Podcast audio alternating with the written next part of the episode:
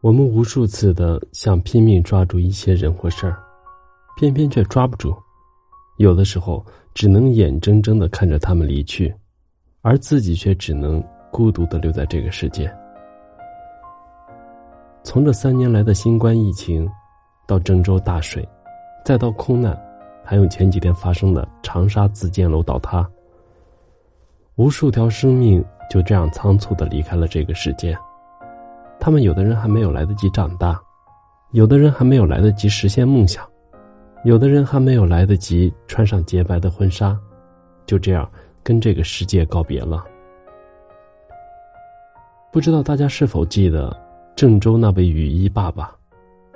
在郑州地铁五号线沙口路站，有一位父亲穿着和女儿分别时穿的雨衣，戴着女儿买的墨镜，静静的坐在地铁口。身旁停着的自行车上立着一块纸牌，上面写着：“妞妞，爸爸还想接你回家。”还有空难中的未婚夫妻，他只是想提早一天见到他，想给他一个惊喜。他们熬过了一千多个日日夜夜的异地恋，却在即将见面的这一天，因为空难而天人两隔。还有长沙，一栋楼的坍塌，摧毁了多少家庭？又有多少母亲不能在母亲节的当天，听到一句来自孩子的祝福？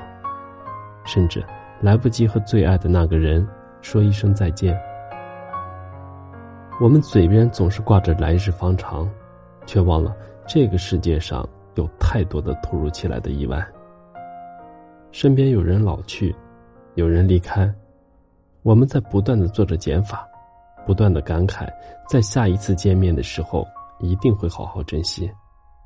殊不知下一次要过多久？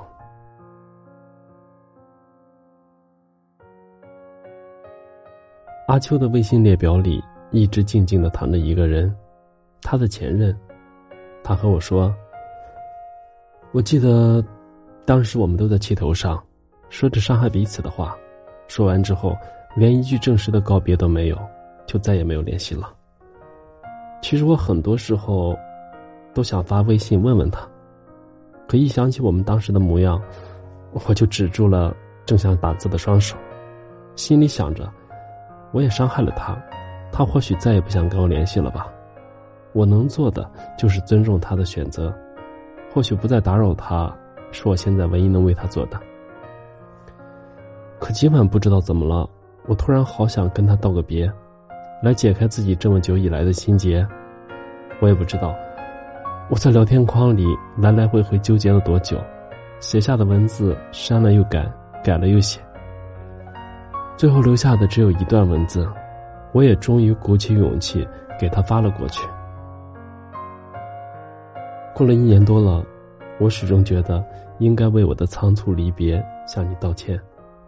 这段感情我有做的不好的地方，我想向这段感情正式的告别，希望你前程似锦。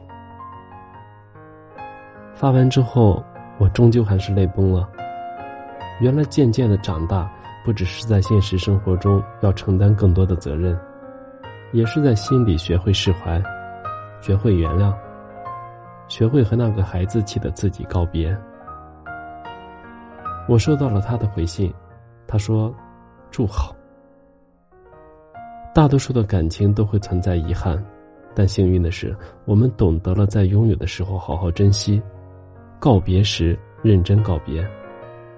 虽然不一定能够拥有，但我们可以与自己、与他人、与这段过去和解。要知道，不是每一个人都能幸运的有机会说出那句再见。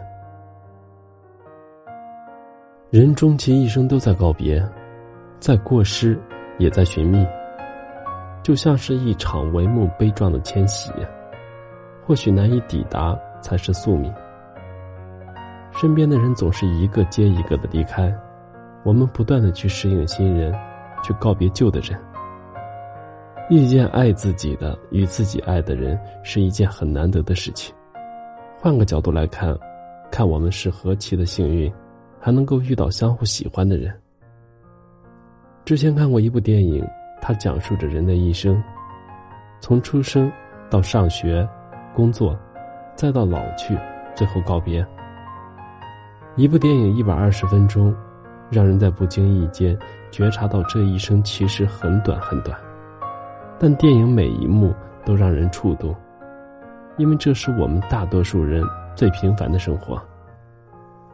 比起电影开头的那句“初来乍到，请多关照”，我反而更喜欢结尾里的那句“珍惜眼前，认真感受生活，无论是苦还是甜”。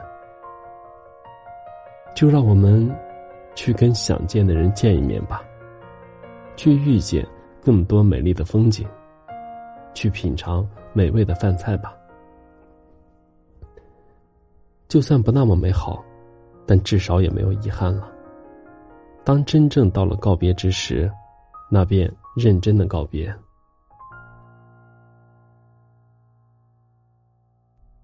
我是余生，感谢您的收听。